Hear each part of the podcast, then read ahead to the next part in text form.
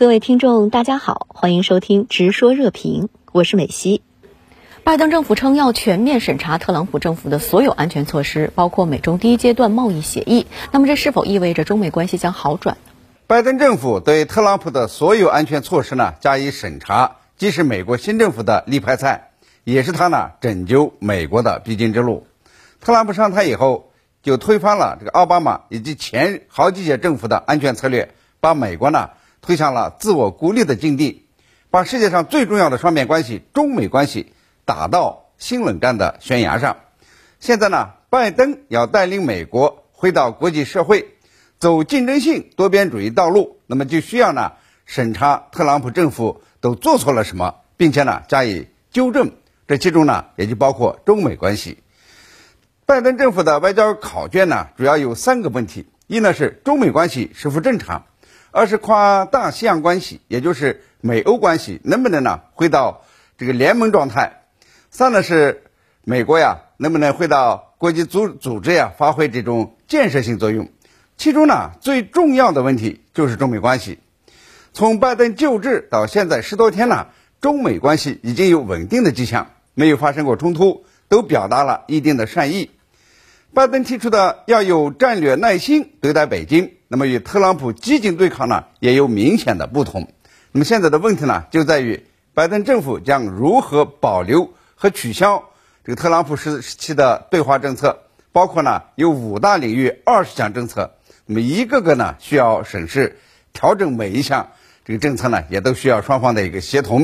那么中美关系好转呢，也需要这个标志性的事件来向世界证明证明，是领事馆的重新开启，还是？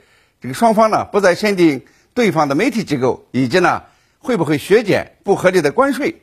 可以说呢，现在急需具体的时间来显示中美关系走向。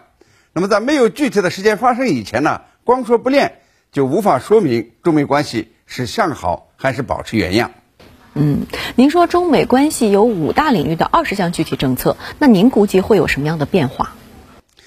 特朗普执政的四年了，中美在关税与经贸、科技与安全、人文交流、人权问题、台湾问题五大领域呢都有冲突和比较激烈的对抗。每个领域呢都有三到七个具体的政策。比如说呢，在关税与经贸领域，起码呢有三大具体的政策，包括呢，美国对价值三千六百亿美元的中国商品增加关税。中美签署第一阶段的贸易协定，规定了中国购买美国货的数量目标。美国制定投资黑名单，禁止美国机构和个人呢投资这些中国企业的股票。那么单就这一领域看呢，拜登政府采取的措施很可能是，哎，起码呢再维持一年的对华产品征税。那么要求中方呢按照协议呢购买美国货，并且以此为筹码与中国呢这个重新签署一个贸易协议。这个提出呢，对双方均不利的一些部分，增加一些呢，更具现实性和长远性，对双方呢都有利的内容。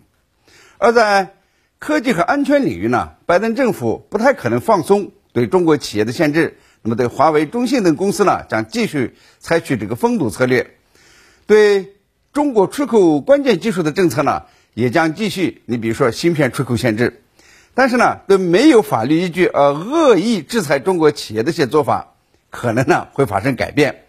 对于用行政命令而不许在美国市场经营的这个政策呢，也将会调整。你比如说呢，这个勒令 TikTok 改组，禁止微信运营。那么最后呢，他们可能会交给法院裁决，而不是政府的行政干预。中美关系呢，最先改善的领域可能呢是人文交流，比如说呢，不再把。这个中国在美国的媒体机构看作是外外国使团，不再呢对特定身份的人就入境美国呀实施歧视性的限制，那么取消对中美学术交流的限制，放宽对中国留学生的签证审查。但总体而言呢，中美关系呢是回不到从前了。这竞争呢是主流，改善的只是方式方法，也许呢会变得更加外交更加体面一些。嗯。拜登政府上台后，中美之间发生的第一件不愉快的事，恐怕是美国航母舰队闯南海。新任国务卿布林肯拒绝中国的南海主权声索，您是如何看？美国在军事和科技两方面呢，是遥遥领先于世界各国。也成为其霸凌世界的这个两大武器，并且呢，用来用这个维护地区安全呢，呃，维护和平呢来加以包装。可以说呀，无论是民主党上台，还是共和党执政，确保美国在军事和科技上的领先优势，都是不会改变的共同策略。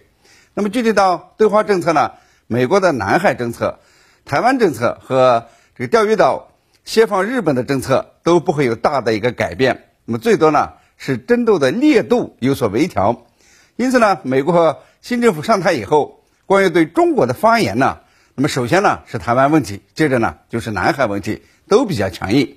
那么中国呢也测试出了这个拜登政府对中国核心利益所持的立场，同样强硬的呢给怼回去了。这个敦促美国呢这恪守一个中国原则，表达中国呀将坚定不移的维护自身领土主权和海洋权益。希望域外国家呢不要乱插手、瞎掺和。中美在南海问题、台海问题和钓鱼岛争端上将长期的斗争，因为呢，这是美国可以见缝插针、可以干预中国事务的一个部位。新中国成立以后呢，这三个争端点上呢，与美国的斗争是从来就没有停止过的。